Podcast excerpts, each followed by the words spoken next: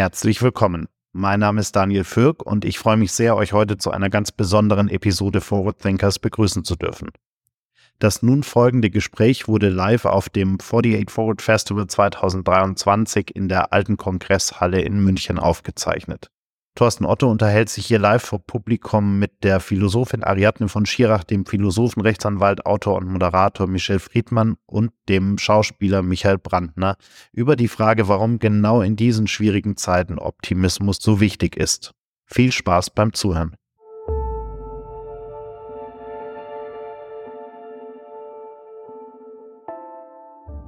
In an ever changing world, we need to keep track of what will be next. Forward Thinkers is your 48 Forward podcast to discover the future. We are talking to innovative and creative minds from all over the world to learn more about what they are working on and what they think will change the way we work and live within the next decade. Are you ready to join the ride? Welcome to Forward Thinkers. Ich kann Ihnen versprechen, dieser, dieser Abend wird denkwürdig werden. Wir saßen jetzt gerade eine Stunde backstage, wie man, wie man so schön sagt, und hatten ein fantastisches Gespräch. Wir haben über künstliche Intelligenz gesprochen, wir haben über Liebe gesprochen, wir haben darüber gesprochen, warum wir alle kleine Narzissten sind, wir haben darüber gesprochen, dass wir ja eigentlich eigentlich da hinten sitzen bleiben könnten und viel, viel Spaß haben. Ich bin mir sicher, dass der Spaß, und auch darüber werden wir sprechen, heute Abend hier noch viel größer sein wird. Meine Damen und Herren, Optimists Round Table, so nennt sich diese kleine, feine Veranstaltung zum Abschluss des heutigen Tages. Und wir haben großartige Gäste. Wir haben eine wahre Philosophin zu Gast, Ariadne von Schirach. Herzlich willkommen. Dozentin, Autorin, Wir haben einen weiteren Philosophen, Rechtsanwalt, Autor, Talkmaster, Michel Friedmann. Wir haben einen der, der bekanntesten, beliebtesten und facettenreichsten deutschen Schauspieler. Autor ist er auch noch obendrauf. Herzlich willkommen, Michael Brandner.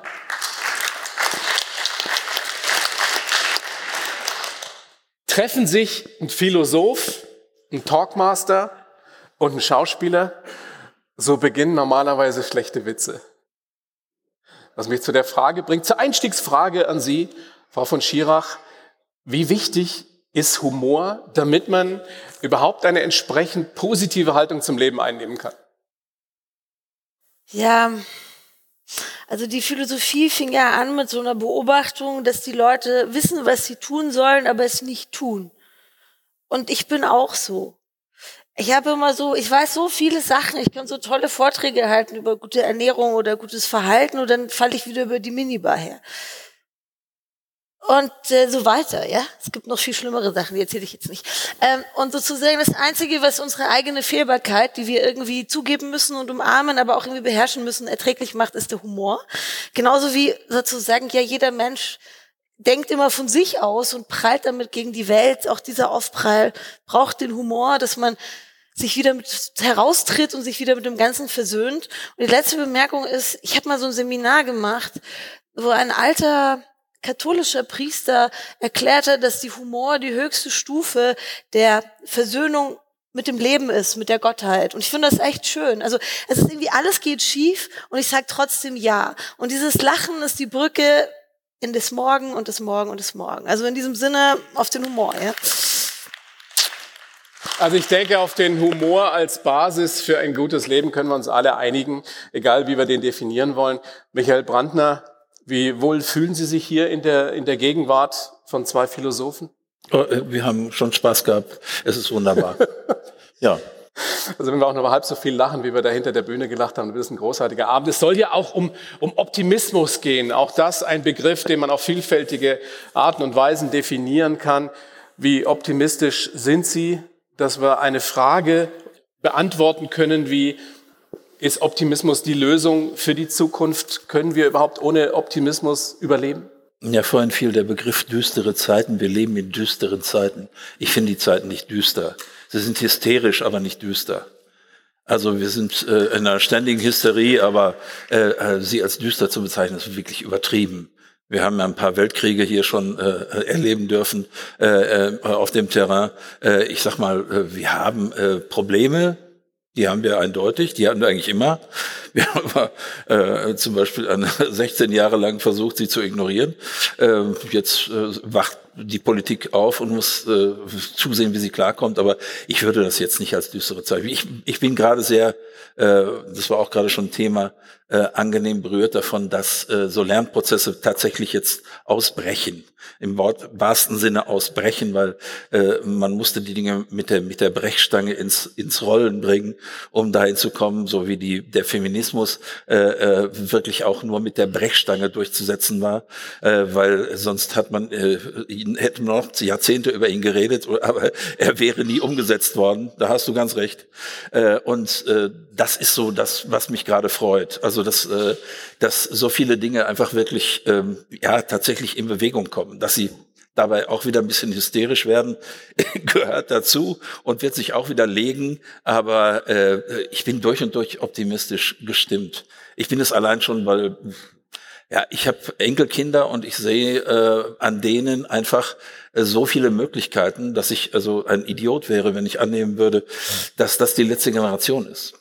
Michel Friedmann hat vorhin in unserem kurzen Plausch da hinter der Bühne schon gesagt, ich stehe jeden Morgen auf und denke, dieser Tag wird besser als der letzte, was ich eine, eine sehr, sehr schöne Herangehensweise finde. Daraufhin haben Sie gesagt, das brauche ich gar nicht. Wie meinen Sie das? Sie brauchen das gar nicht. Es reicht Ihnen, wenn der Tag genauso schön wird wie der letzte?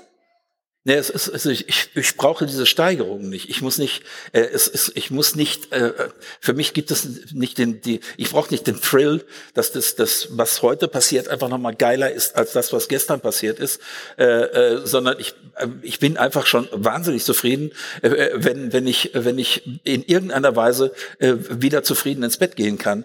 Äh, das, das, äh, ja, ich finde das nicht, äh, ich finde das nicht selbstverständlich. Also es gibt, also, äh, man kann sich so viele, so viel Sorgen sehr, ich meine, der, ich bin ja Fan der, der, äh, äh, der, ja, ich bin mit dem, mit dem ich ein bisschen vorsichtig. Ich traue dem nicht, äh, was wir so an Personen zusammenbasteln im Laufe der Jahrzehnte.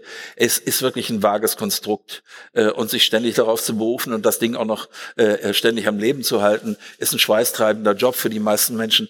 Also ich bin da ein bisschen, ich bin ein bisschen vorsichtiger. Also ich mit meiner Existenz, ich bin da sehr äh, so oft gebeutelt worden, dass ich also nicht auf irgendwelchen Prozessen bestehe äh, und irgendwelchen Marken, die ich einhalten muss. Äh, ich bin schon mal ganz froh, wenn ich äh, wie, wenn ich nicht zu sehr strauchel und und äh, ich weiß auch, dass ich ständig meine Vorgaben, wenn ich wenn ich sie mir denn auch mal schaffe, äh, nicht nicht äh, erreiche und bin da auch froh drüber. Herr Friedmann, ich glaube, höher, schneller, weiter war bei Ihnen auch nicht gemeint. Naja, man könnte ja zum Beispiel sagen, ich bin froh, dass ich überhaupt aufwache. Ja. Ja. Also wenn, wenn, wir jetzt wirklich existenziell ja, darüber reden, ja. mein Gott, ja, ich wache auf. Wie cool ist das? Ich bin nicht gestorben in dieser Nacht. Damit können wir uns ja schon auch sehr optimistisch in den Tag bewegen.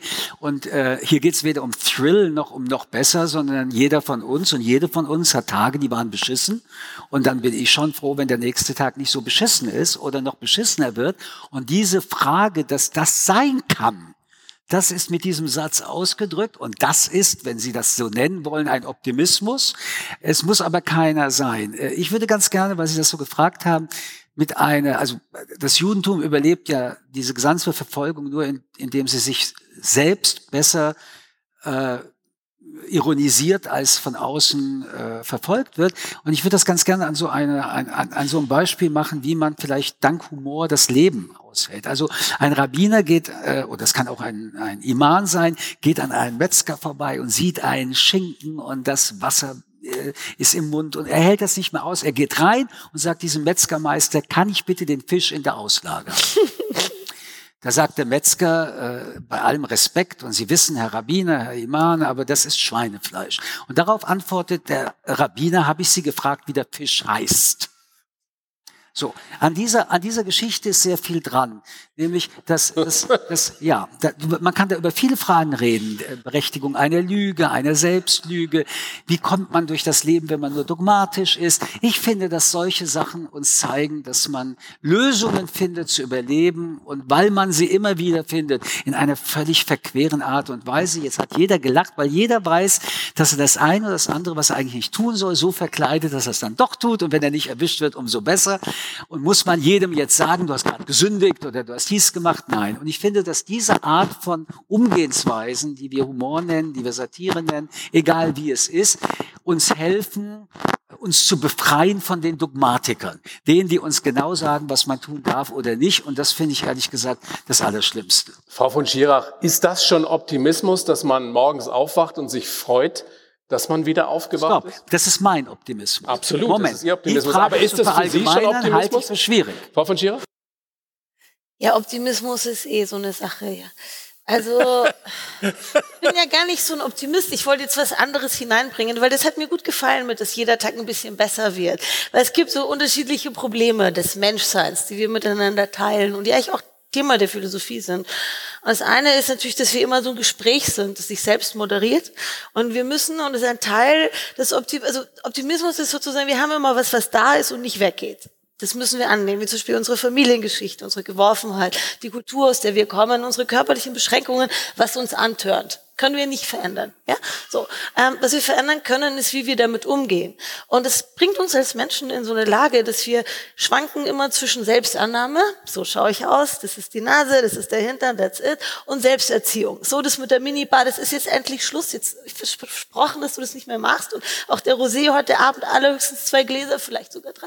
Und ähm, jedenfalls sozusagen, du bist in einer, einer, einer Dynamik irgendwie aus Selbstannahme und Selbsterziehung und der Optimismus ist schon mal der Glaube, dass die Selbsterziehung ab und zu funktioniert. Und jetzt will ich einen Begriff hineinbringen. Das ist ein ganz edler Begriff. Der Begriff heißt nämlich Veredelung. Ja, wenn wir uns fragen, wohin gehen wir? Und natürlich ist es auf einer Seite schön, sich zu bewohnen, ohne sich immer zu erzählen. Das ist auch sehr meditativ. Das ist eine sehr meditative Geschichte gerade von Ihnen gewesen, zu sagen so, ich, ich bin jetzt nicht immer mit mir beschäftigt und schaue nicht, wie, es mir, wie ich mich fühle oder so. Aber ich zum Beispiel bin ständig mit mir beschäftigt. Das ist irgendwie so. Und ähm, sozusagen in dieser Beschäftigung ähm, gibt es nicht nur dieses, okay, jetzt mal gucken, bisschen die Steuerungs Kompetenz ergreifen, sondern es gibt auch wirklich eine Suche danach, Jetzt geht's nicht um die Selbstoptimierung und es geht auch nicht darum, die beste Version meiner selbst zu werden, ja, sondern vielleicht geht es darum, der Mensch zu sein, als der ich gemeint bin. Es geht darum, mir nahe zu kommen. Es geht darum, mich zu vertiefen. Wie Kierkegaard mal gesagt hat, werde wer du bist. Das finde ich sehr schön. Ja, es gibt ein Projekt, wo ich dem Leben in mir und dadurch auch dem Leben um mich herum nahe komme und das ein Tanz werden kann. Und ein Tag, der besser ist als der Tag davor, ist ein Tag, an dem ich schöner tanze. So, das gefällt mir. So, der Glaube würde, daran, der Moment, Glaube ich daran. Ich würde das gerne ergänzen, weil äh, mir geht da die ganze Zeit, während Sie sprachen, dieser Begriff auch von Hoffnung durch den Kopf. Da ist irgendwas, so eine Hoffnung ist, äh, so wie der Optimismus ist ja ein ungedeckter Check. Also man, man äh, denkt, das wird gut, aber man hat eigentlich gar keine Grundlage dafür. Und ich muss Ihnen ehrlich sagen, Sie sind echt Optimisten, dass Sie heute Abend hierher gekommen sind, mit der Erwartung, es wird ein guter Abend. Das ist irgendwie Hoffnung oder Optimismus. Ja, ist so nett. Und, äh, ja, er hat sich, wenn ich Sie kurz unterbreche, er hat sich nämlich vorher schon beschwert, dass ich sowohl zu Frau von Schirach als auch zu Herrn Brandner gesagt habe, ich freue mich sehr, dass Sie heute Abend hier sind. Dabei hatte ich nur noch nicht die Gelegenheit, es ihm auch zu sagen. Wir freuen uns, jetzt bitte ich Sie mal ja, um einen donnernden Applaus. Wir freuen uns alle wahnsinnig, dass Michel Friedmann heute hier ist. Ich danke Ihnen. Ihnen nehme ich das auch ab, aber ihm immer noch nicht, weil er es immer noch nicht gesagt hat. Also Ihnen nehme ich das gerne ab. Er hat es aber immer noch nicht gesagt und verschiebt das jetzt auf Sie in der Hoffnung oder im Optimismus, dass ich ihm verzeihe. Nein, ja. ich werde das nicht verzeihen, weil mein Narzissmus ist dramatisch. Lang lebe der worden. kleine Narzisst. Ja. Ich, ich habe ein schönes Zitat, Herr Friedmann, von einem sehr berühmten Science-Fiction-Autor, Terry Pratchett. Der hat mal gesagt, Optimismus ist, bei Gewitter auf dem höchsten Berg in einer Kupferrüstung zu stehen und scheiß Götter zu rufen. Ich würde eher sagen, das hat etwas von einer gewissen Lebensmüdigkeit. Oder können Sie sich mit dem Zitat anfreunden? Also ich mag ja so, so ich arbeite auch gern mit Zitaten, wenn mir nichts anderes einfällt. Aber ähm, ich kann, ich mag nicht, ich mag nicht Zitate interpretieren. Wer hat da gelacht? Wer war das? Na, der hat aber von mir 10 Euro bekommen. Ja. Das war jetzt er freut sich 10 Euro, ja. Also, ich, äh, ich, ich finde Zitate zu interpretieren, ich, ich versuche es mit eigenen Worten. Also, das Leben ist eine ununterbrochene Erfahrung, ähm, auch von Schmerz. All das ist Leben. Und die Frage, ich komme nochmal drauf zurück, wie schafft der Mensch weiterzuleben? Wir könnten es jetzt mit der Natur verknüpfen. Wir könnten sagen, alle Lebewesen sind in ihrer DNA zum Weiterleben ähm, geführt, aber ein bisschen das gute Leben, um auch das mal zu sagen, das gute Leben besteht mit Sicherheit nicht darin, wenn man sich jeden Tag den Tag vermiest und den nächsten Tag auch. Also wenn man schon aufsteht und sagt, das wird alles ganz furchtbar, der Pessimist, wenn man so will. Ähm, wie weit jetzt aber Optimismus einem ähm, in den Augen blendet und man sieht nicht mehr, wo die Gefahren und die Realitäten sind, das müsste man auch besprechen. Aber wenn man das Wort so eine Etage tiefer nimmt, dann hat es auch vielleicht etwas mit Lebenswillen Willen zu tun. Ich will leben, ich will gut leben, was auch immer das im Leben bedeutet. Und da bin ich Ihnen übrigens sehr dankbar. Ich finde es unerträglich, wie wir hier nörgeln, wenn man weiß, was wirklich in der Welt ist. Man kann Kritik üben, man kann sagen, es kann alles besser werden. Ich kann das auch nicht mehr hören. Also, was ich sagen will, ist, wenn ich über Optimismus nachdenke, denke ich darüber nach, ich will leben. Und ja, ich will ein gutes Leben haben, was auch immer das bei mir bedeutet. Und ich hoffe, es wird so sein. Und ich finde, das ist eine berechtigte Haltung, um in diese Welt zu gehen. Und das Leben ist eben kein einfaches. Ja. Naja, wir haben ja die, diese, wenn ich jetzt mal aufgreifen darf, also es gibt so Dinge, die kann man nicht verändern.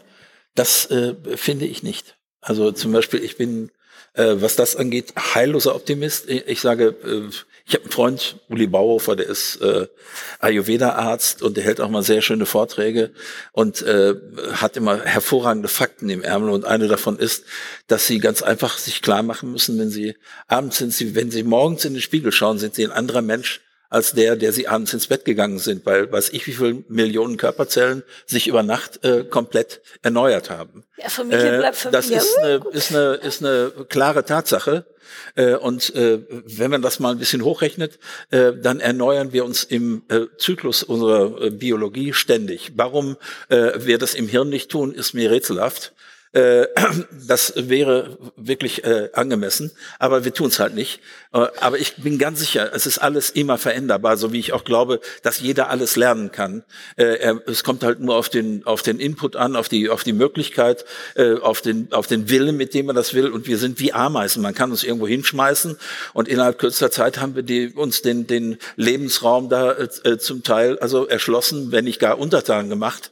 Also ich habe da überhaupt nicht diesen, diesen, dieses Gefühl, ich habe ja ich, wir haben ja so verschiedene Geschichten, nehme ich mal an, äh, äh, und ich habe, wenn man meine, sich meine Gene anschaut, dann könnte es einen echt grausen, äh, aber äh, wenn ich damit jetzt irgendwie ständig hadern würde oder das als Last empfinden würde, die ich noch mit mir rumschleppe, dann hätte ich viel zu tun. Also das, äh, da bin ich nun äh, komplett leider äh, ignorant, was das angeht. Ich sage einfach, das ist, äh, ich da, was ich nicht verändern kann, geht mich nichts mehr an äh, in meiner Vergangenheit. Und daran äh, kann ich nun sagen, okay, äh, wenn ich nicht schlauer werde als das, äh, was meine Vorfahren angerichtet haben, dann bin ich ein Idiot. Äh, also das versuche ich hinzukriegen. Und insofern ähm, äh, bin ich der Meinung, es ist immer möglich, das Ruder rumzureißen und eine Situation zu verändern. Da sind Sie ja nun auch das beste Beispiel dafür. Ich glaube, siebenmal wären Sie fast gestorben. Wir können ja nachher vielleicht noch ein bisschen näher darauf eingehen, was da so zum Teil passiert ist.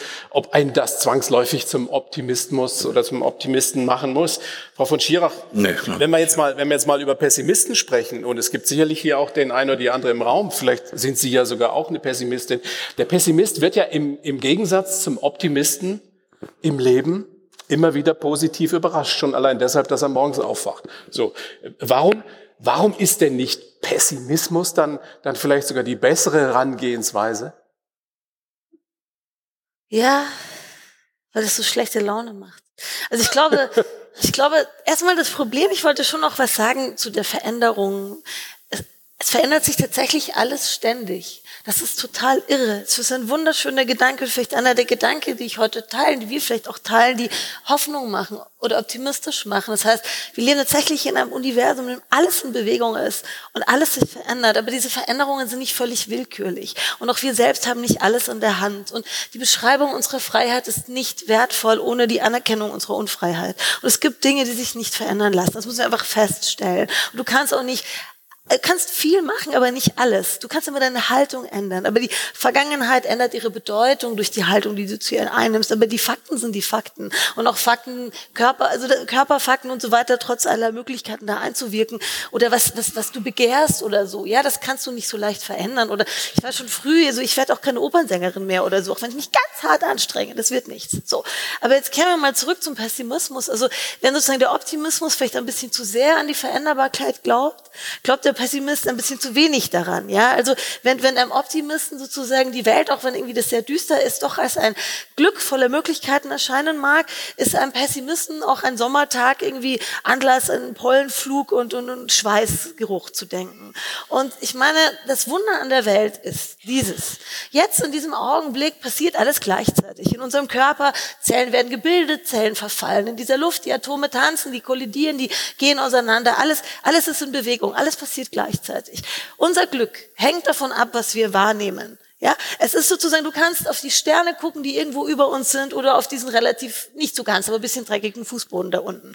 Und in dieser Wahl der Perspektive, das ist ein Aspekt der menschlichen Freiheit. Der Pessimist entscheidet sich dafür. Und zwar, es ist ja nicht so, dass der falsch liegt. Ja, eine Geschichte zu erzählen, die sozusagen mehr das Negative betont. Und wir kennen das alle, wir sind so wie zu sagen, so Gewohnheitspessimisten. Wenn man einen schlechten Tag hat, ist das Leben wie eine Kette schlechter Tage, ja? Also wir, unsere Perspektiven neigen auch einander, sich zu gruppieren, wie Weihnachtserinnerungen, Weihnachtserinnerungen erzeugen und so.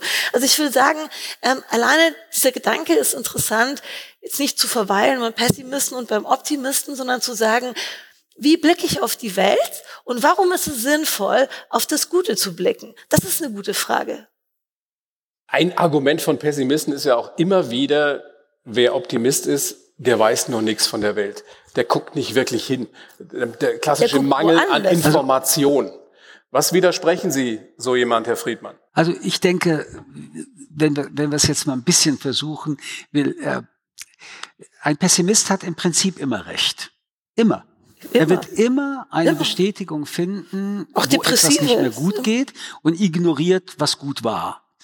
Der Optimist, so wie ich ihn verstehe, hat aber ein Problem. Ein Optimist, der kein aktiver Optimist ist, also der die Verantwortung der Freiheit nicht übernimmt, um sich das gute Leben auch selbst besser zu machen, also daran zu arbeiten, äh, ist für mich eigentlich kein Optimist, sondern ähm, was ist das eigentlich so? Und äh, auch da will ich eine Anekdote nehmen, nämlich dass der Mensch letztendlich in vielen Bereichen seine eigene ähm, seine eigene Beziehung zur Welt mitgestalten muss. Er entscheidet ja dauernd. Wir entscheiden ja permanent. Also wir entscheiden, äh, ob das ein, ein, ein, also ob wir diesen Abend ein Credit gegeben haben oder gleich hier reinkommen und sagen, oh Gott, warum muss ich mir das geben? Ich bestätige permanent den Pessimisten, der sagt, oh Gott, jetzt, jetzt reden schon wieder Frieden. Scheiß Abend. Aber hier. ich will, ich will trotzdem auch wieder so eine Anekdote bringen, äh, weil ich, wir wollen ja heute über Humor reden. Also ich versuche das immer zu übersetzen, wo wir gerade sind. Nämlich du tust was, du hast Verantwortung Verantwortung. Du willst, dass es dir besser geht, tu was dafür. Also wieder ein, ein Rabbiner in einem kleinen Dorf. Es regnet ununterbrochen und äh, sein Erdgeschoss ist schon überflutet. Er geht in den ersten Stock. Es kommt ein Bötchen vorbei mit vier, fünf äh, Mitglieder seiner Gemeinde. Die sagen, steig in das Boot, Rabbiner, sonst wirst du ertrinken. Der Rabbiner guckt nach oben und sagt, der liebe Gott wird mir schon helfen.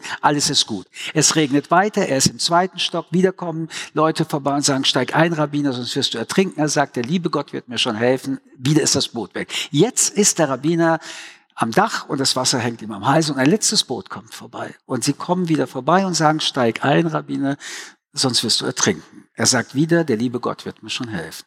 Das Boot ist weg und jetzt zürnt der Rabbiner und sagt zu Gott, ähm, ich habe mich darauf verlassen, dass du mir hilfst. Und darauf antwortet ihm Gott, ich habe dir dreimal geholfen, aber entscheiden musst du noch selbst. Das heißt, du musst entscheiden, ob du in ein Boot gehst. Die Hilfe ist da, du musst aber handeln. Und ein Optimismus, der handlungslos ist, ist null und nichtig. Das will ich vielleicht auch sagen. Es passiert nicht durch nichts. Eine Bemerkung, nein, zwei. Ich glaube schon, dass man das alte Gepäck teilweise verarbeiten muss, sonst wäre der Beruf der Psychologie völlig unnötig. Ich habe da einen anderen Blick drauf und ich würde mir auch wünschen, dass wir, dass wir auch in Geschichte und im Kollektiv nicht einfach alles wegwerfen, was Nein, viele Völker gerne haben, wollen. Ich meine damit nur bitte, ja, ja, ich zu viel, zu viel Ehrfurcht ja, ja, vor der aber was zu viel haben. ist, das ist ja gerade in dem Moment, wo es zu viel ist, der Moment, wo der Psychologe oder die Psychologin angerufen werden müsste. Aber was ich für mich jetzt vielleicht sagen kann und warum ich deswegen wahrscheinlich wahrscheinlich der größte Optimist bin hier, der überhaupt sitzt.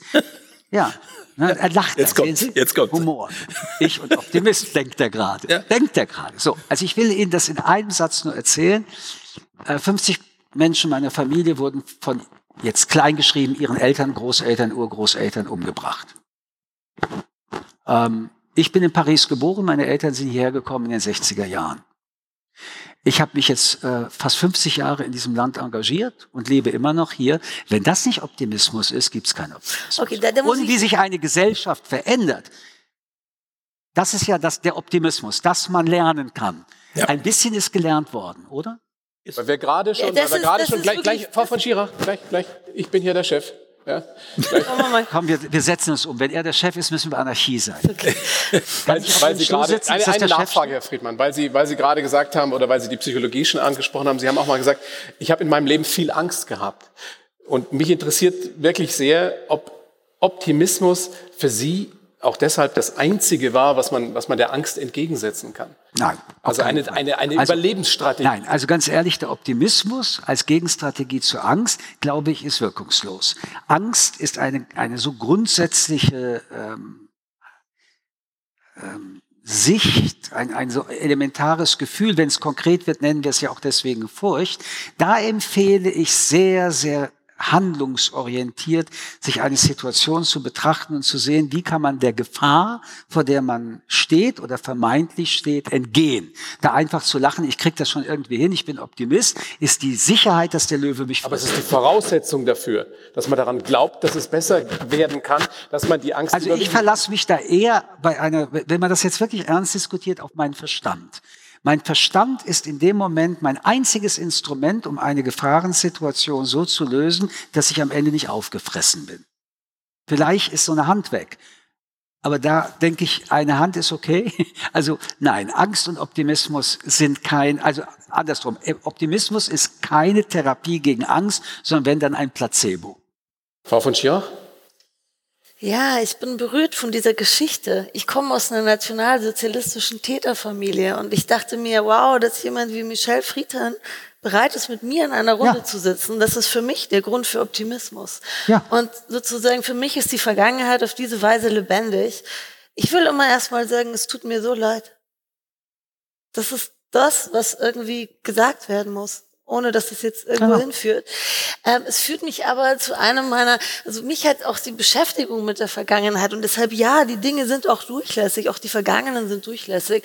Zum Beispiel zu einem Autoren geführt, der und das war für mich als ein Nazi, sozusagen Kind der zweiten Generation, überhaupt einen jüdischen Hausschriftsteller zu haben, auf den ich baue erstmal durch diesen ganzen Prozess zu gehen und sagen, nein, ich, ich, liebe den einfach, der ist toll und ich muss jetzt auch nicht fünfmal noch irgendwas dazu sagen. Viktor Frankl. Und ich will Viktor Frankl erwähnen, weil das jemand ist, der sozusagen auch über das Weiterleben nachgedacht hat und über den Modus, wie wir als Menschen weiterleben können. Ja, es ist, wir haben nichts gewonnen, wenn wir ohne Herz und ohne Geist irgendwie dahin vegetieren, sondern er hat einfach in diesem Buch, das heißt trotzdem Ja zum Leben sagen, ähm, hat er von seiner Erfahrung in einem Konzentrationslager berichtet und wie er das überlebt hat und wie er selbst dort um den Sinn gerungen hat, ja. Und dieses trotzdem Ja zum Leben sagen ist für mich die Basis des Optimismus. Also genau dieses, und dieses Ja, da wollte ich jetzt eine ganz komischen Cut machen oder eine, eine Verbindung schaffen. Das erinnert mich an dieser Stelle an Nietzsches heiliges Jahr. Das heißt, wir sind in ein Leben geworfen, wo uns tatsächlich kein Gott mehr trägt. Also nicht mehr so allgemein, jeder ist privatgläubig oder nicht oder auch spirituell, aber wir haben sozusagen viele große Erklärungen, warum wir hier sind, was wir hier sollen, wie wir uns zurechtfinden, funktionieren gerade nicht mehr. Wir sind da ziemlich alleine, diese Obdachlosigkeit, ja. Und sozusagen ein, ein Leben, das in seiner genau dieser Gleichzeitigkeit von guten und schlechten Sachen und von vielen Meinungen und Erfahrungen und dem eigenen Werden und der, auch der Ratlosigkeit und der Freude am Flieder und all diesen Dingen. Und zu diesem Ja zu sagen, ja, dieses trotzdem Ja zum Leben sagen, das ist für mich so die, die Seele des Optimismus. Ja, im ja, besten Sinne. Das Ja zum Leben, finde ich, ist ein sehr, sehr schönes Stichwort. Herr Brandner, wenn man wie Sie siebenmal fast tot war, hm wie wichtig ist dieses Jahr zum Leben und wie sehr wundert Sie es, dass Sie jetzt hier noch sitzen überhaupt? Extrem. Es wundert mich extrem. Ähm, ich kann nur sagen, also ich weiß nicht, warum äh, ich noch lebe, aber ich, ich tue es und äh, ich genieße es und äh, ich kann Ihnen nicht sagen, ob daraus äh, jetzt wirklich eine sagen wir, eine geläutertere Haltung äh, äh, entsteht. Es ist einfach nur, dass mir das so viel Spaß macht, äh, tatsächlich, wie Herr Friedmann sagt, morgens wach zu werden und äh, festzustellen, es gibt mich noch äh, und mit allem, was dazugehört.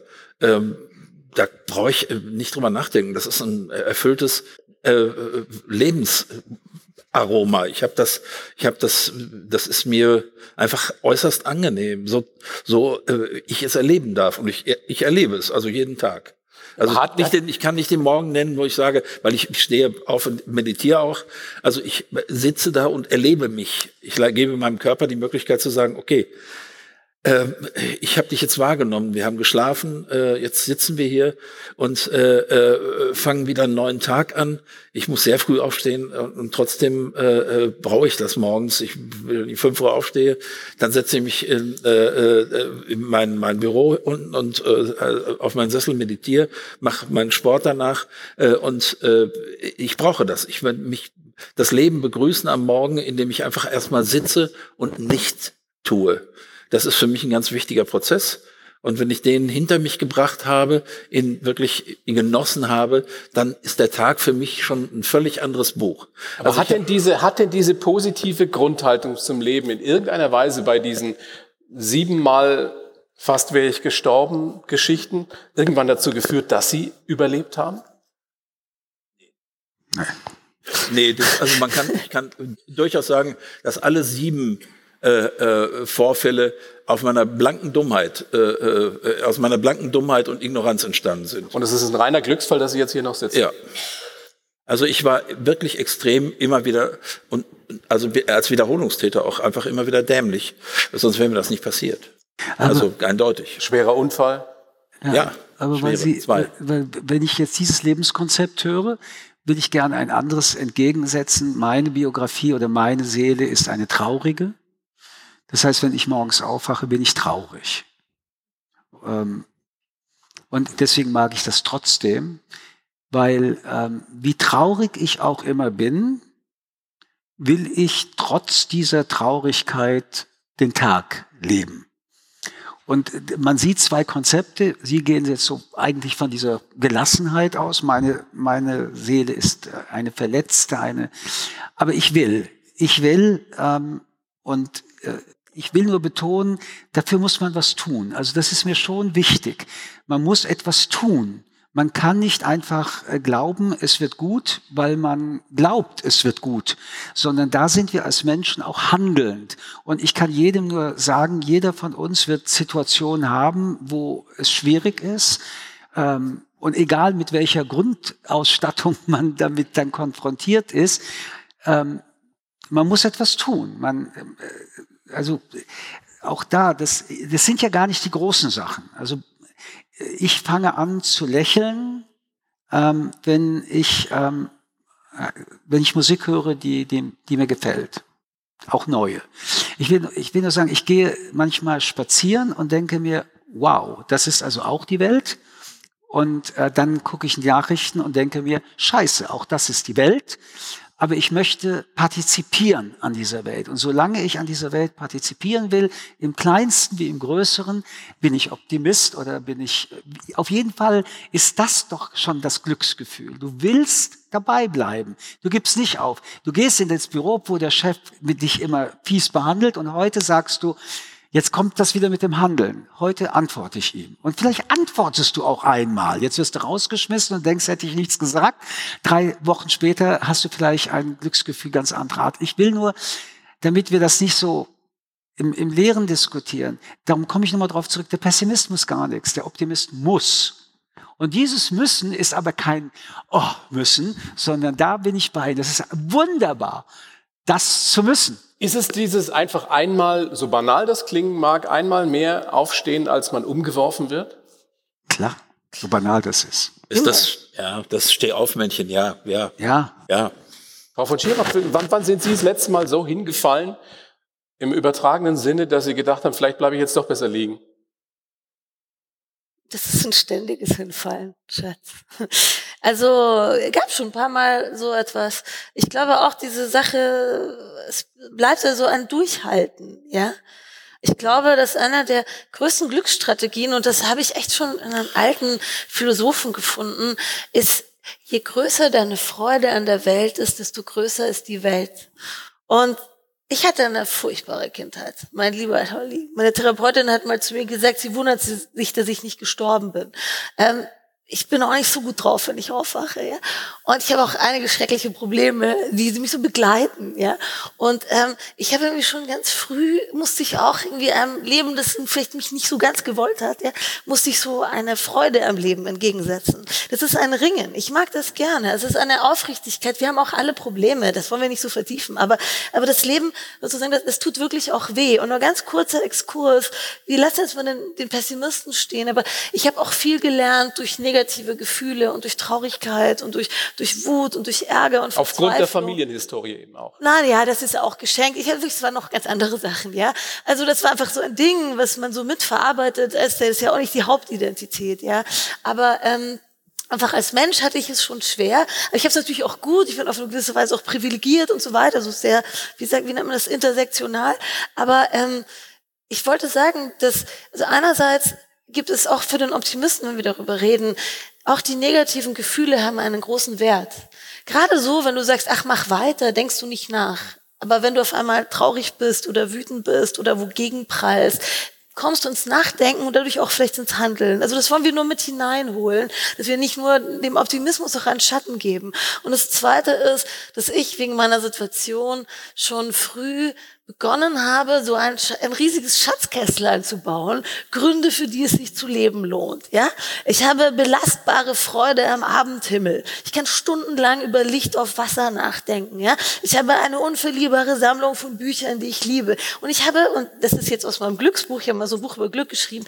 Ich habe sehr viel in menschliche Beziehungen investiert. Das heißt, also ich habe äh, nicht besonders viel Geld, aber ich habe viel Zeit und ich habe das für Liebe verwendet, war die beste Sache ever. Das heißt, also ich habe, das macht sehr glücklich. Gute Freundschaften machen glücklich, intensive Beziehungen in der Familie und diese ganzen Sachen sind sozusagen das, was ich dem Optimismus, den ich haben möchte, das unterfüttere ich, das stütze ich mit sehr vielen Techniken des guten Lebens. Der Glaube an das Gute im Menschen fällt ja nun jedem von uns mal leichter, mal schwerer. In diesen mm. Zeiten ist es vielleicht nicht immer ganz so einfach. Wenn man aus einer Familie kommt wie Sie, Frau von Schirach, ist es vielleicht noch ein bisschen schwieriger, wenn man weiß, ich weiß nicht, ob das jeder hier weiß, dass ähm, Ihr Großvater Reichsjugendführer war, also ein, ein, ein führender Nazi. Das hat sicherlich was mit Ihnen gemacht.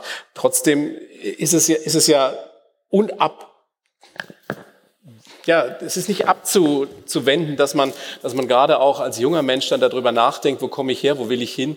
Und wenn man sich dann überlegt, ich will aber optimistisch aufs Leben gucken, dann, dann wird das ja nicht einfacher. Trotzdem, Karl Kraus hat mal gesagt, der Teufel ist ein Optimist, wenn er glaubt, dass er die Menschen schlechter machen kann. Wie schwer, ich möchte, ich möchte es wirklich genau wissen, wie schwer war das wirklich, zur Optimistin zu werden oder zu jemand, der, der optimistisch aufs Leben guckt? Also gut, eine Sache, ja. Ähm, der einzige Weg zum Optimismus ist das Anerkennen dessen, was ist. Ja, es gibt zwei Arten von Optimismus. Es gibt den Pippi Langstrumpf Optimismus. Ich mache mir die Welt, wie die Welt sie mir gefällt. Ja, wir fahren jetzt, wir fliegen jetzt zum Mars und gründen eine Kolonie. Bam. Explodiert die Rakete. Das ist alles scheiße. Es gibt keine andere Welt, es gibt keine andere Gesellschaft. Wir müssen mit dem arbeiten, was da ist. Also es gibt dann einen idiotischen Optimismus, der auch nicht handelt, sondern nur hofft. Dann gibt es was wie falsch verstandene positive Psychologie, die nur das Gute sieht. Damit verlieren wir die Hälfte der Welt und auch die, die Lehren der negativen Gefühle. Das heißt, wir müssen jetzt dahin kommen, wo alles ist, wie es ist. Ja, eine Familiengeschichte ist so, wie sie ist. Es hat mir geholfen, es einfach anzuerkennen. Mein Großvater hat nicht nur eine ganze Generation von jungen Männern verführt, für den Führer zu sterben, sondern war dann auch Gauleiter in Wien wirklich aktiv äh, an Deputationen beteiligt. Das ist die Geschichte von meinem Großvater. Das anzuerkennen, das ist mein Großvater, das hat mich befreit. Ich kann Frieden, also sozusagen, weil ich, es muss ja auch jemand auf der anderen Seite stehen. Normalerweise sprechen nur die Opfer. Aber es gibt nicht so viele Leute, die sagen, ich bin, ich bin einer von denen. Ja, das ist auf jeden Fall ein, ein, ein Beitrag, das jetzt uns alle betrifft und mit unseren unterschiedlichen Familiengeschichten und unserem eigenen Leben.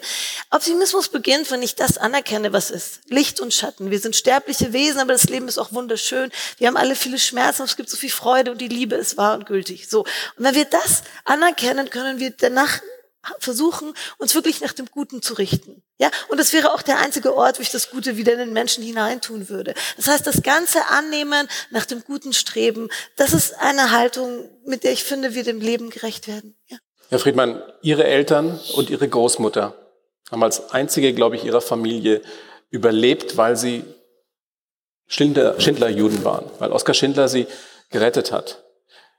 Diese, diese Familiengeschichte, diese, auch diese Menschlichkeit, die es in diesen Zeiten auch immer mal wieder irgendwo gab. Ist das auch ein Teil Ihres Optimismus? Ja, wenn Sie, wenn Sie so wollen, habe ich ja, ähm, also der, der Tod hat ein, eine Ursache und einen Namen, das waren Deutsche. Welche Rolle sie auch immer gespielt haben, mit den wenigen, die nicht mitgespielt haben.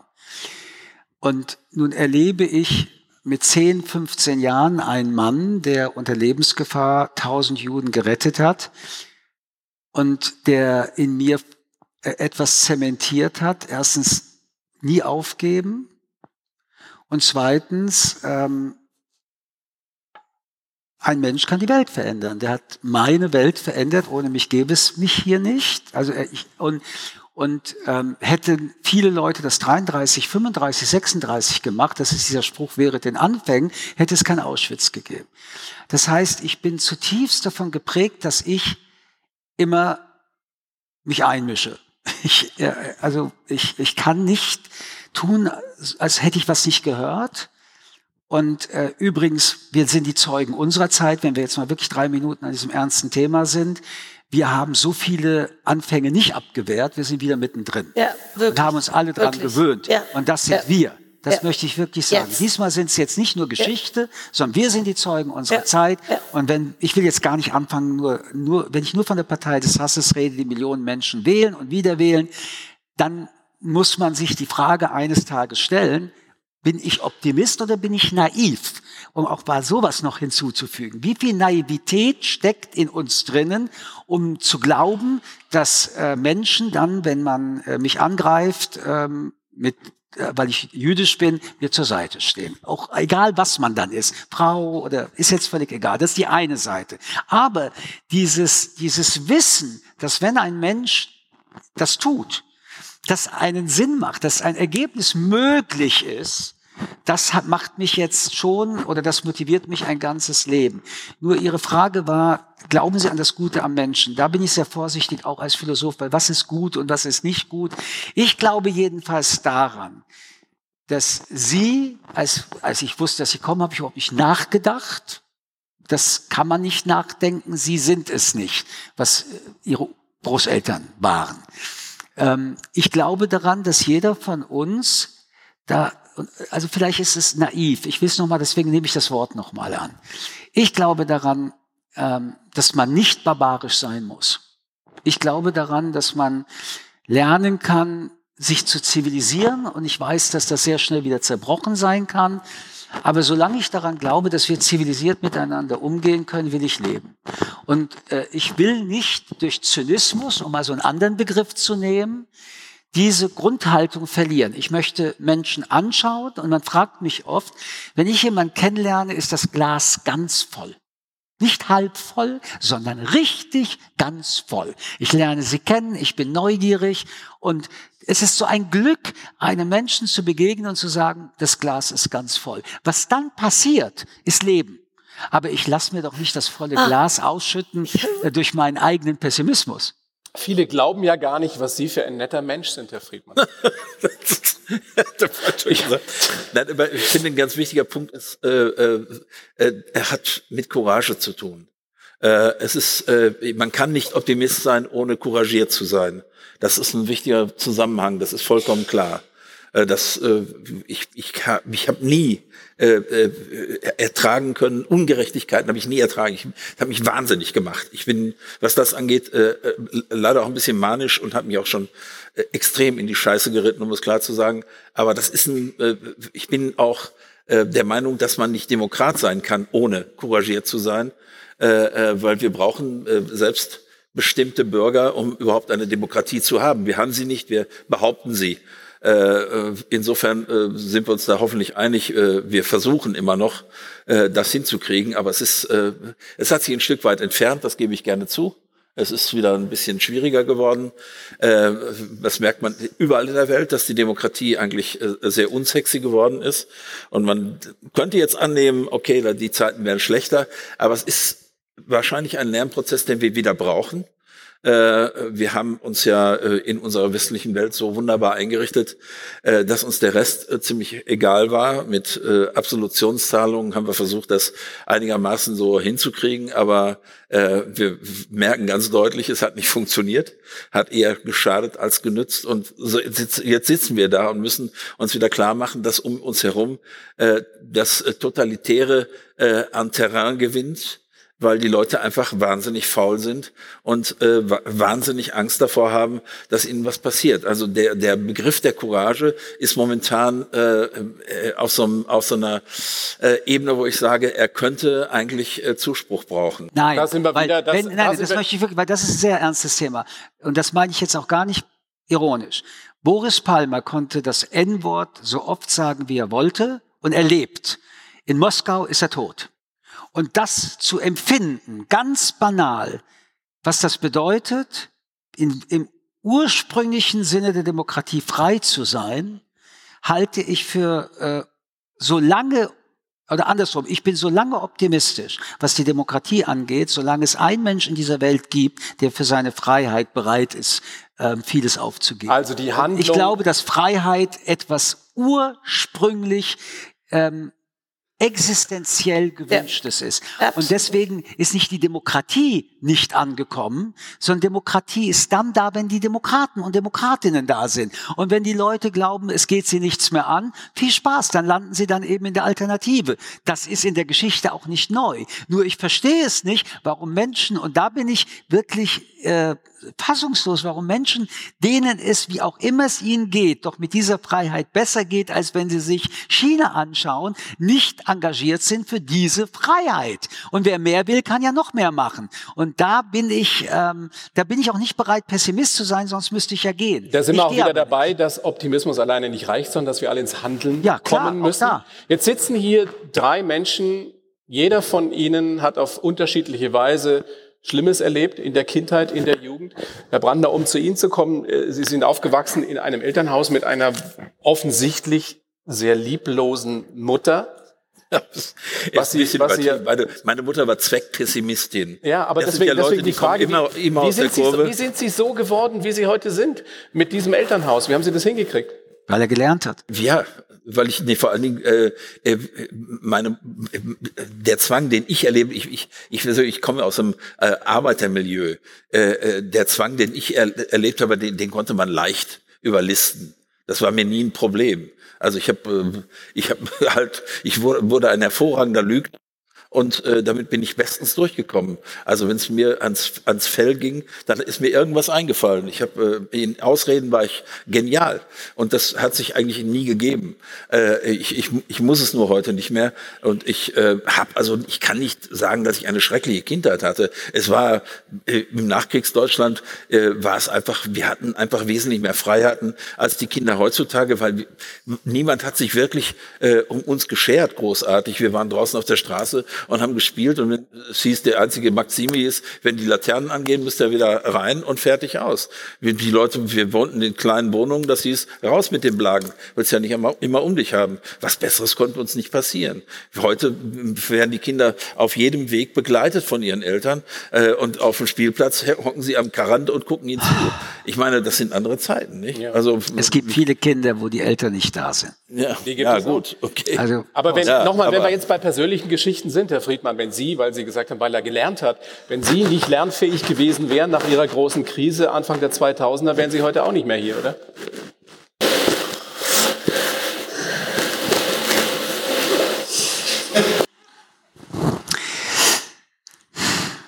Ja, das ist es doch, worum es geht. Also Leben Sie, Sie zu merken, entwickeln, Sie merken, zu lernen aus den Fehlern, die man macht. Ja, dann sähe die Welt aber anders aus, glaube ich. Also, ähm, ich denke, dass Menschen, ich erlaube mir das einmal zu sagen, deutlich komplexer sind und auch was ihr Leben angeht und ihre Lösungsmöglichkeiten. Und viele Menschen entdecken in sich plötzlich äh, Dinge, die sie vorher gar nicht geahnt haben an Kraft. Viele, die vor Kraft protzen, sind plötzlich relativ dann äh, hilflos. Ähm, ich würde gerne das weitererzählen, was Sie erzählt haben. Aber ich, ich glaube, dass zu jeder Zeit, zu jeder Zeit, in welcher Krise man sich auch befindet, man Menschen braucht, die, die da sind. Ja. Also ähm, ich glaube, dass auch die Kraft, dann weiterzumachen, äh, die Kraft, ob man Scham überwinden muss, ob man, ob man Häme überwinden muss, ob man seine eigenen ähm, Fehler überwinden muss. Und die Frage ist ja nicht, was du tust, sondern warum du es tust. Die Öffentlichkeit schaut sich nur an, was du tust. Aber die Arbeit ist ja darin zu suchen, warum hast du etwas getan. Und ich halte das Motiv übrigens für etwas sehr Wichtiges, weil das Ergebnis kann immer gut aussehen und trotzdem sind die Motive oft gar nicht so positiv gemeint. Und ich glaube, dass mein Optimismus, wenn ich das jetzt verkürzen würde, in der Komplexität immer darin bestand, dass ich auf Menschen gehofft habe. Und bisher kann ich in meinem Leben feststellen, dass es zu keinem Zeitpunkt, zu keinem, einen Moment gegeben hat, wo kein Mensch mir die Hand nicht gereicht hätte. Und, und es reicht, wenn einer dich wieder anguckt und dich damit zum Menschen macht. Ich glaube, das ist ganz wichtig, dass dich einer anschaut und dich zum, mit, damit zum Menschen macht. Und in dem Moment, wo du dich wieder wie ein Mensch fühlst, glaube ich, bist du wieder so weit, nach vorne zu blicken. Und ich finde, dass neben all den klugen Ratschlägen, den Glücksbüchern und all diesen Büchern und auch, auch solche Abende wie heute, ich kann aus meinem Leben jedem Menschen nur raten, kümmert euch um Menschen, die ihr lieb habt und die euch lieb haben und sucht Sucht sie. Denn das ist, wenn man Optimismus übersetzt, dann ist es ein Mensch, der einem dann zur Seite steht. Das wäre mein einziger Rat, der mir einfällt. Dankeschön. Kann auch nicht Ja, ja. Wichtiger Punkt. Frau von Schirach, mussten Sie, mussten Sie schon mal gerettet werden? Oder oh. haben Sie schon mal Ihr Leben einem, einem anderen Menschen verdankt? Ja. Ich hatte auch, also das war auch ein Moment einer ganz schlimmen Situation. Und da gab es einen Menschen, genau das, der hat mich als Menschen behandelt. Ich war ganz zerstreut und zerstört und der hat mich angeschaut und mir meine Würde zurückgegeben. Das werde ich nie vergessen. Das müssen wir füreinander tun und das ist jetzt vielleicht das Herz des Optimismus. Das liegt zwischen uns. Das ist das, was wir füreinander tun können, was wir miteinander sein können. Jetzt erzähle ich Ihnen mal von einem ganz tollen, auch jüdischen Autor, der heißt Dan Ariely. Und Dan Ariely ähm, ist äh, jemand, der sich mit Verhaltensökonomie beschäftigt. Das ist die sozusagen der, der Road Test der Wirtschaftswissenschaften, also was richtig passiert. Und der hat fantastische Experimente gemacht also eine wirkliche Empfehlung, ähm, wie zu Daniel Kahnemann in dieser Richtung. Und ähm, der hat sich gefragt, wie der Mensch gut wird. Ne? Also auch schon der Mensch ist natürlich nicht gut. Sie wissen, ist der Mensch gut oder böse? Wird ja beides. Ja?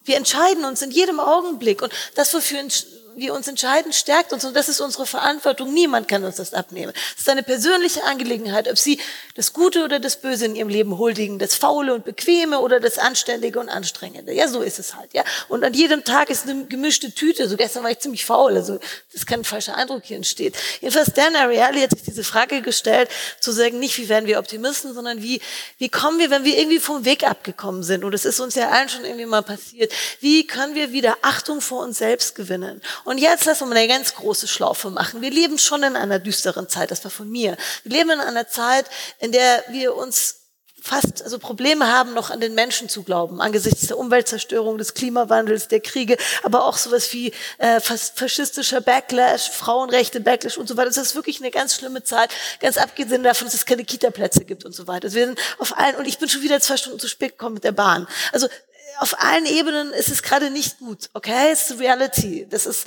das andere ist Wunschdenken, so. Und dort, also Optimismus ist, wie können wir wieder zurückfinden zum Glauben an die Menschen, ja? Es hat der Rally so Experimente gemacht und hat gesagt, also, äh, wie, wie kommen wir zu diesem Glauben an das Gute? Also Strafen, funktioniert nicht. Hat schon in der Bibel nicht funktioniert, nicht so richtig. Äh, Belohnungen auch nicht. Ja, also zu sagen, du kriegst dann ganz viel Geld, so funktioniert auch nicht. Dann so Regeln funktioniert. Wissen Sie, was funktioniert? Remoralisierung. Das heißt, wenn wir uns zusammensetzen alle und sagen, es tut uns leid, wir wollen es jetzt besser machen. Ja, wir wollen jetzt wieder nicht so viel an den Profit denken und an die Ausbeutung und an unser Riesenego und die Pakete, sondern wir wollen irgendwie miteinander sein. Wir wollen endlich verstehen, dass das Wichtigste tatsächlich die anderen Menschen sind und nicht sozusagen die Aufblähung unserer Angelegenheiten. Und miteinander immer wieder das Menschsein neu zu begründen als Versprechen in die Zukunft, in der Gegenwart in die Zukunft. Das ist für mich Optimismus. Das ist die Möglichkeit, wie wir immer wieder zusammenkommen. Und das schenken wir einander. Das kannst du nicht alleine tun. Deshalb brauchen wir uns. Sie können gerne applaudieren für so eine großartige Aussage. Sie müssen natürlich nicht, aber ich, ich, glaube, ich glaube zutiefst, dass man das, das Optimismus, egal wie wir es verstehen, wenn wir ins Handeln kommen, auch etwas ist, was man üben muss. Dass man jeden Morgen, so wie man sich darüber freut, dass man sagt, ich bin wieder wach geworden, auch sagen muss, heute versuche ich es wieder und versuche es, egal ob man es sagt, besser zu machen oder auf den anderen zuzugehen, aber eben etwas zu tun. Ben Gurion, der erste israelische Ministerpräsident, hat gesagt, wer nicht an Wunder glaubt, ist kein Realist. Zustimmung?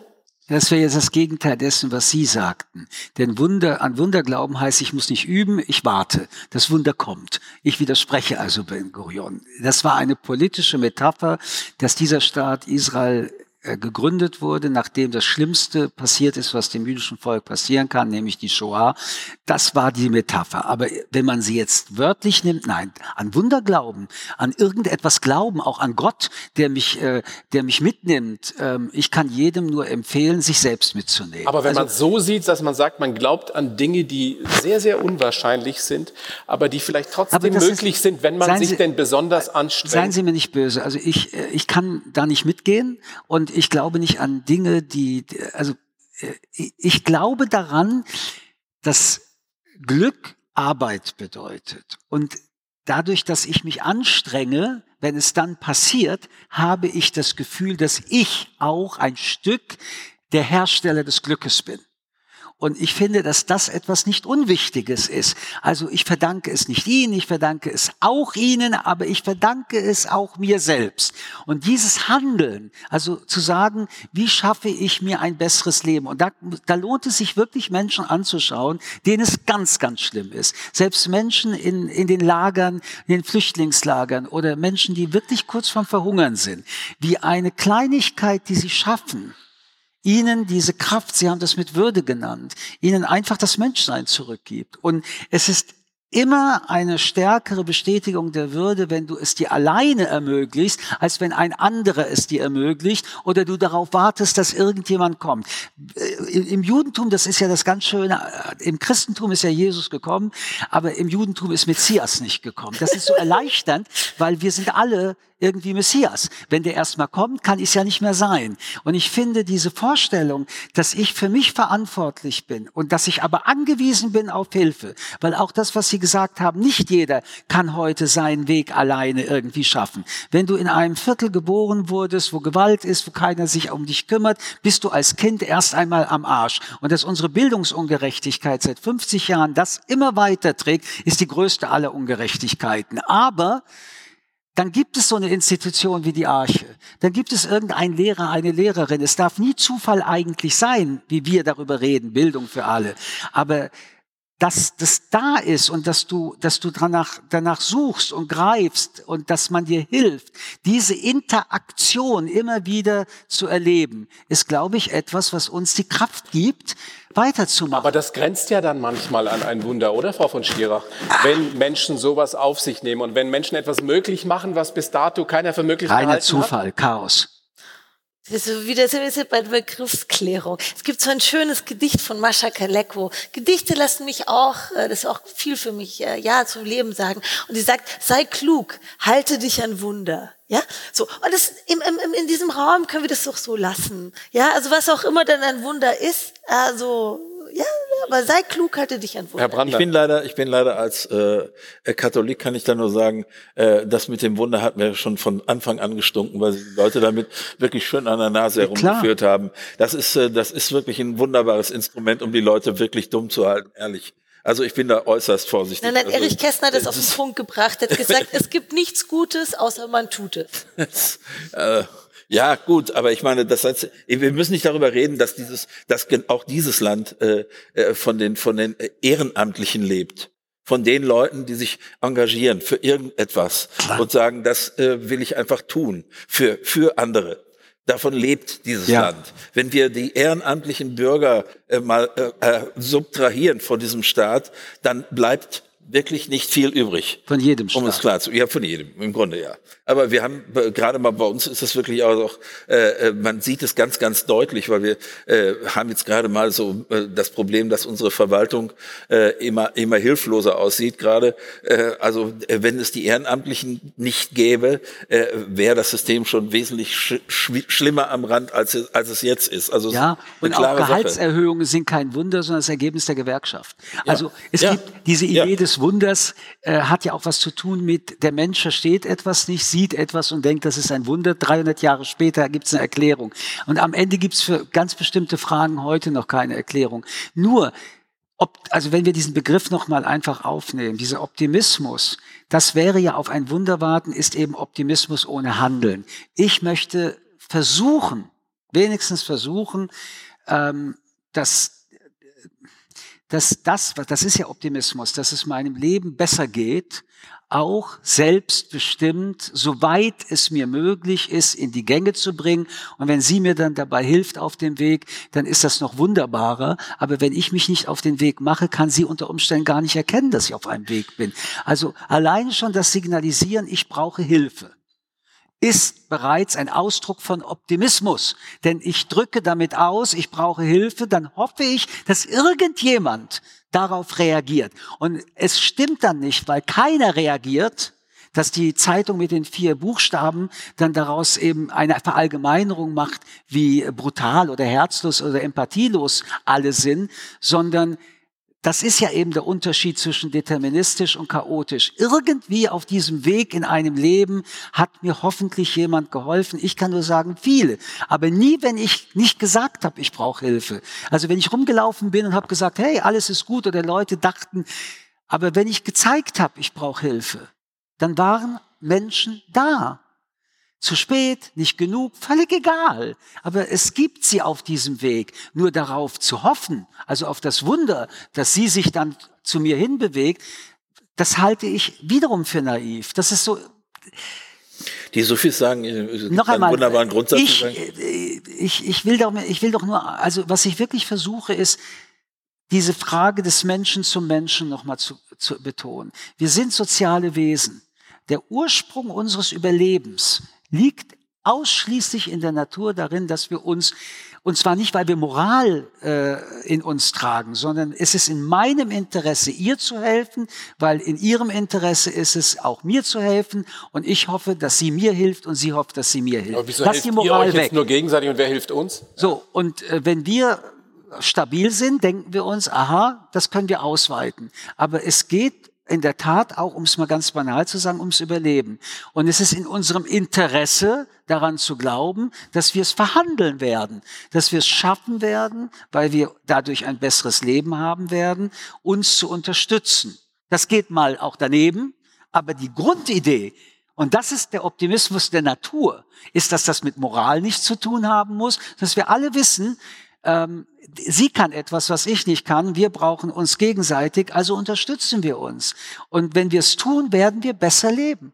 Herr Brandner, Sie wollten noch Ach so, ja. Als er nicht zu stoppen war, Sie wollten noch was einwerfen. Die, die Sophis, also das ist ein simpler Satz, ich vertraue auf Gott, aber binde erst dein Kamel an. Es ist äh, eine wichtige Sache, dass man das äh, ist wirklich, also ich bin da mit groß geworden, einfach äh, zu sagen, okay, äh, es gibt ja diesen, bei uns haben wir einen ähnlichen, ne, äh, äh, gibt ja so Sprichworte, die ja tatsächlich immer stimmen, aber das ist auch eins davon, äh, ne, es ist irgendwie dieses Vertrauen auf auf die Lösung von außen ist äh, immer lässt einen eigentlich immer äh, äh, im Schatten stehen. Das ist das äh, kann mal funktionieren, aber wenn ich selber nicht bereit bin, äh, einen Schritt zu tun, dann ist es wirklich, finde ich, äh, äh, schon ein bisschen dämlich zu glauben, dass das, äh, was man Wunder nennt, mir geschieht. Wofür? Ich meine, äh, aus welchem Grund heraus sollte es mir geschehen? Ich bin äh, da äh, anderer Meinung. Ich bin da wirklich, ich denke mal, das ist ein, das ist so eine so eine Möhre, die man äh, dem dem Esel vorhält und dann läuft er. Äh, damit haben sie über Jahrtausende gute Erfolge gefahren. Also behalten wir das bei. Insofern, äh, ja, ich, ich habe ja eh mit Religionen habe ich mein habe ich mein Problem. Äh, ich bin ja der Meinung, solange es Religionen gibt, gibt es keinen Frieden auf der Welt und insofern misstraue ich erstmal allen grundsätzlich. Äh, und äh, bin kein Atheist, bin durchaus ein religiöser Mensch, aber äh, wenn sie, wenn es, wenn es schon äh, in irgendwelchen Formen daherkommen muss und irgendetwas getan werden muss, um äh, etwas zu verherrlichen, dann äh, bin ich draußen. da bin ich schon nicht mehr Mitglied. Also das ist äh, für mich immer eine schwierige Sache, weil da äh, der Grund vieler Kriege, äh, fast aller Kriege, finde ich, hat da mit zu tun, auch wenn da wirtschaftliche Gründe äh, dahinter gestanden, aber es waren immer schön in Begleitung von, von irgendwelchen Religionen. Ähm, und ich finde, Optimismus, äh, wenn wir da wieder auf den Punkt kommen wollen, äh, muss, wie Herr Friedmann das genau richtig sagt, äh, muss aus der, aus der Courage, aus dem, aus dem inneren Wollen herauskommen. Und dann geht das auch. Wir sehen ja Notsituationen, helf, äh, funktioniert das plötzlich. Es funktioniert dass Leute einfach anpacken. Also man sieht es ja egal, wo mal Katastrophen passieren, plötzlich helfen die Leute einfach, sie tun's. Auch wenn sie nach Hause gehen könnten und sagen, komm, Gott sei Dank ist mir das jetzt nicht passiert, äh, aber äh, sie tun's. Und das, äh, ich bin, wie gesagt, äh, eigentlich, was das angeht, auch der Überzeugung, dass das Gute im Menschen einfach äh, tatsächlich grundsätzlich da ist. Wir kommen nur so selten dazu. Frau von Schirach, bitte. Letzte, letzte Replik darauf und dann die Schlussrunde. Gestern war ich mit einer Freundin unterwegs, um eine andere Freundin zu treffen. Es war 1. Mai in Berlin und wir waren so müde und es gab keine Taxis mehr. Und dann habe ich nochmal diesen einen Taxifahrer angehalten und dann hat er gesagt, ich fahre euch einfach hin und ich will auch kein Geld dafür. Das ist natürlich ein kleines Wunder. Es gibt auch Geschichten, wie eine Krankheit auf einmal weggeht oder so. Es gibt aber auch Momente, und das ist jetzt ein bisschen spirituell, wenn man sich dem Leben öffnet und dem Leben entgegengeht, geht auch das Leben einem entgegen. Wir haben jetzt die Ebene gehabt, die Menschen tun es. Und man sagt, ich, ich, ich, steige, wir müssen immer von diesem hohen Ross runtersteigen. Ja, was denn sonst? Also irgendwie, ich bin so unverletzlich, ich krieg's schon hin, ich bin so cool und so. Und dann so, nee, mir tut alles weh, ich habe keine Ahnung, ich brauche Hilfe. Es fällt mir so schwer, es ist so notwendig. Und es gibt aber auch einen Moment, und das ist meine, meine persönliche Überzeugung und Erfahrung, und das ist nicht irgendwie so ein billiges Wunder, sondern ein Moment, das sich dem Leben auch, dem Ganzen zu öffnen, von dem wir ein Teil sind, ähm, sozusagen, dann kommt das Leben auch zu mir. Und mir sind schon ganz viele beglückende Zufälle äh, widerfahren. Ja, also von so kleinen Sachen wie du hast ein bestimmtes Thema und dann triffst du drei Leute, die was Interessantes drüber erzählen, zu so, wow, was ganz Schwieriges löst sich auf einmal. Also ich möchte sozusagen, äh, so viel Schlechtes auch passiert, noch einen kleinen Blick werfen, dass das Leben auch eine sehr freundliche Seite hat, die nicht nur von uns verursacht wird. Wobei meistens natürlich, wir sind ja, also meine Katze dann wieder sehr freundlich gewesen oder so. Ja, also ich muss da nicht nur Menschen haben. Ähm, aber natürlich sind wir einander die Überbringer der frohen Botschaft. Du bist da, es ist schön, dass es dich gibt, wir sind zusammen hier. Ja, und wir sind verantwortlich für die Zukunft. Das ist dieses Wort, das ich mag, das heißt Daseinsverantwortung. Und diese schwierige Zeit, in der wir leben, ist für jeden von uns eine Einladung, tatsächlich das Leben bewusster zu leben. Also es ist wirklich sozusagen, als hätte der Existenzialismus seine Party ausgerichtet gerade. Und ich finde, das ist auch eine, es ist anstrengend, aber es sind auch gute Nachrichten. Ja? Herr Friedmann, ganz, nein, ganz kurz wirklich. Ja, ganz, äh, ich, ich wollte nur eins sagen, also damit der Abend nicht ähm, zu ähm, himmelblau wird. Es gibt viele, viele Menschen, auch in unserem Land, einsame Menschen, kranke Menschen, arme Menschen, alleingelassene Menschen, die, ähm, die eben keinen gefunden haben, der, ja. der ihnen hilft. Also Absolut. Das muss man auch mal sagen, sonst sind wir nicht seriös. Ja. Ähm, und äh, ich glaube, eines der, der großen Fragen der Zukunft, weil wir ja, so habe ich gehört, hier ein Kongress der Zukunft auch äh, diskutieren, ist Empathie. Entweder lernen wir wieder deutlicher und würdigen es wieder mehr in unserer Gesellschaft, dass Empathie eine ganz große Voraussetzung für das eigene und für das andere Leben ist, auch für das eigene. Ich bin nur lebendig, wenn ich andere Menschen auch spüre. Ähm, oder wir fucken ab. Und äh, ehrlich gesagt ist das auch der Moment der Grenze von allen KI-Diskussionen, weil wir sie vorhin hatten. Empathie ist nicht Robotnik. Und ähm, ich finde, dass wir ein, ein Stück mehr wieder lernen können, und zwar auch wieder aus egoistischen Gründen, weil es einfach glücklich macht, andere Menschen zu spüren, das ist ja nicht immer nur eine Tragödie. Ich freue mich ja, wenn ich jemanden sehe, den ich lieb habe und der ist glücklich und freut sich, dann ist das auch ja mein Glück, wenn ich empathisch bin. Es ist ja jetzt nicht immer nur die Tragödie. Also wenn ich überhaupt etwas empfehle und ob ich da optimistisch bin, weiß ich noch nicht, ist, dass wir wieder mehr diese Empathie genießen, dass jemand, weil wir uns bei ihm melden, sich freut und wir uns freuen, dass er oder sie sich freut und umgekehrt auf die Reaktion freuen.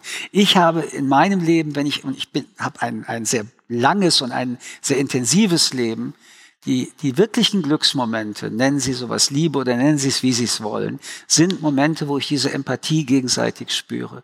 Dann bin ich ein Mensch. Dann weiß ich, wow, ich bin da. Wenn mich keiner mehr spürt, da kann ich noch so auf dieser Bühne rumturnen. Ähm, ich gehe nach Hause und bin wieder einsam. Also schauen wir uns doch einfach wieder etwas anders an. Können wir alle unterschreiben, denke ich hier die wir hier sitzen. Oder? Schluss, Schlussfrage, auch wenn wir sicherlich noch länger und noch tiefer über dieses Thema sprechen könnten, Optimismus, was auch immer es nun sein mag. Wir stellen uns vor, jeder von uns oder jeder von Ihnen hat einen harten Tag hinter sich und braucht Aufmunterung. Jeder hat von Ihnen hat einen harten Tag hinter sich und braucht Aufmunterung. Und Sie dürfen sich jetzt einen aus dieser kleinen Runde hier aussuchen, mit dem Sie die Zeit verbringen, der Sie so richtig schön aufmuntert, der sie wieder besser draufbringt. Wen suchen Sie sich aus und was machen Sie mit ihm? Frau von Schirach. Nee. Sorry, blöde Frage. Ähm, ich glaube, ich glaube, ich würde mich sehr gut mit mich sehr gerne noch ganz lange mit Michelle reden, aber das wäre jetzt auch was zu war das viel. Ja, ich würde sehr gerne noch ganz lange mit Michelle Friedmann reden, aber das würde uns jetzt zu weit führen. Nein, ich will keinen aussuchen. Ich möchte, ich finde euch alle toll. Muss ich dann jemanden wählen? Das nee, nee, nee.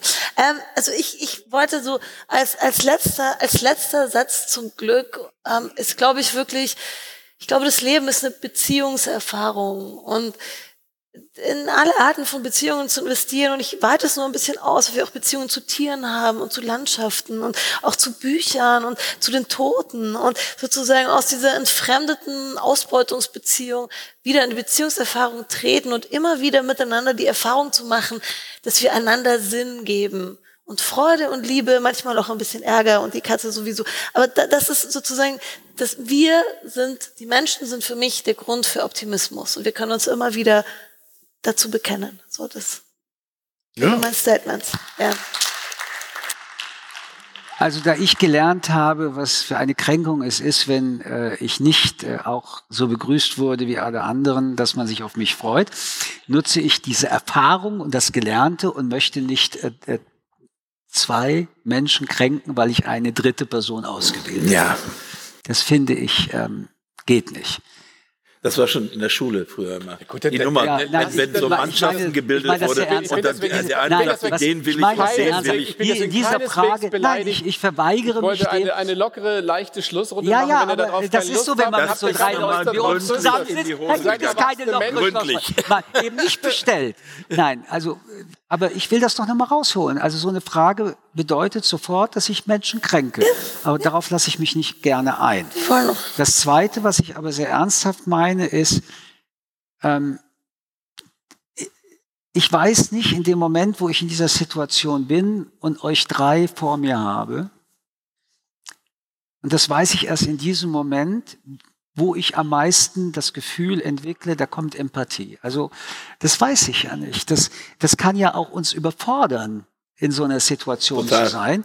Ähm, ich weiß nur, wenn es mir schlecht geht, und ich habe das in den ersten 40 Jahren meines Lebens nicht gemacht. Ich habe nicht um Hilfe gebeten. Die Biografie meiner Familie ließ das nicht zu. Ähm, seit ich um Hilfe bitten kann oder seit ich sagen kann, heute geht es mir schlecht oder sagen kann, ich bin heute traurig oder sagen kann, ich bin heute superglücklich, seit ich das sagen kann, ist mein Leben ein besseres. Das glaube ich Ihnen gerne. So, mehr kann ich nicht erzählen.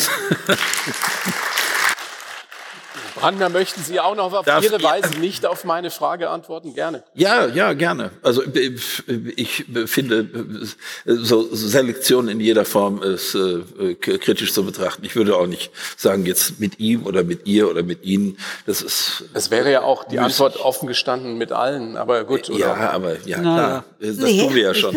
Also äh, nein, aber ich, ich würde auch gerne, ich würde gerne zum, zum Optimismus in Ergänzung ja. äh, von Herrn Friedmann sagen, dass äh, die Kultur des Schenkens äh, äh, wäre momentan wirklich extrem wichtig. Also es ist eine, ist eine wirklich wichtige äh, äh, Entwicklung, äh, die, die wir gerade gebrauchen könnten, dass man äh, tatsächlich wieder mehr äh, Zeit für andere und mehr äh, Empathie für andere Leute hat. Das ist, äh, wir haben natürlich eine Menge äh, an Informationen, die äh, auf uns einstürmen, aber äh, die Möglichkeit zu finden, den, die Menschen dahinter zu sehen, äh, besteht jeden Tag. Und wir, je weniger wir uns mit äh, diesen Dingen auseinandersetzen, so wir es überhaupt nicht können, weil wir haben kein, nicht die Chance, mit all diesen Informationen, die ja alle nur äh, Annahmen sind und, und Vermutungen im Großen und Ganzen.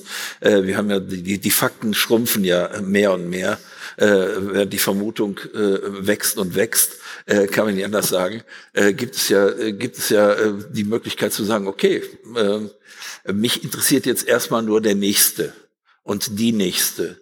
Und ich will jetzt einfach mal äh, mich da umschauen, wo ich bin äh, und nicht äh, von morgens bis abends äh, äh, mich von, von irgendwelchen sogenannten äh, Informationen beeinträchtigen lassen äh, und Zeit miteinander verbringen. Also meine Freunde sind mir momentan ganz extrem wichtig und äh, ich bin es ihnen auch, das weiß ich. Und wir, wir pflegen unsere Freundschaften und sehen uns so gut es geht, so oft wie möglich, um äh, einfach beieinander zu sitzen und äh, uns äh, zu empfinden. Das ist so. Und deswegen kann ich sagen, das ist der richtige Weg. Das ist äh, äh unverzichtbar für, für einen Optimismus. Äh, und dem kann ich eigentlich nur äh, äh weiter, den kann ich nur weiter verfolgen. Das ist genau das, was ich will für meine Zukunft. Äh, meine Freunde, meine Familie, das ist äh, ein ganz großer Punkt.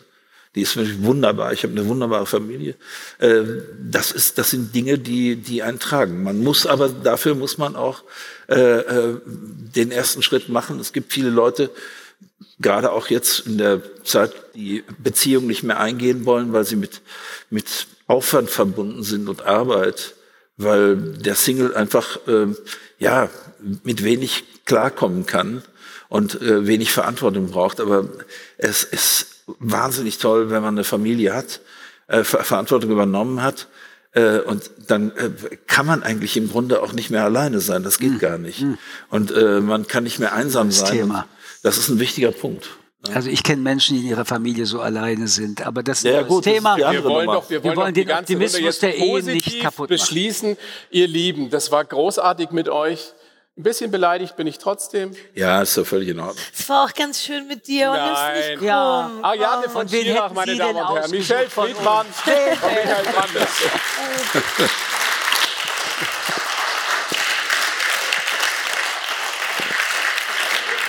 Und eins ist sicher, ob Sie Optimisten sind oder nicht, die Zukunft bleibt. Ja. Offen. Dankeschön. Danke. Danke.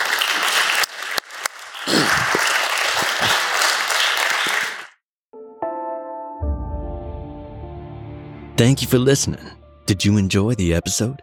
Follow us on Spotify, Apple Podcasts, or wherever you prefer listening to your favorite podcast shows. Forward Thinkers is a 48 Forward podcast produced in the 48 Forward studios in Munich.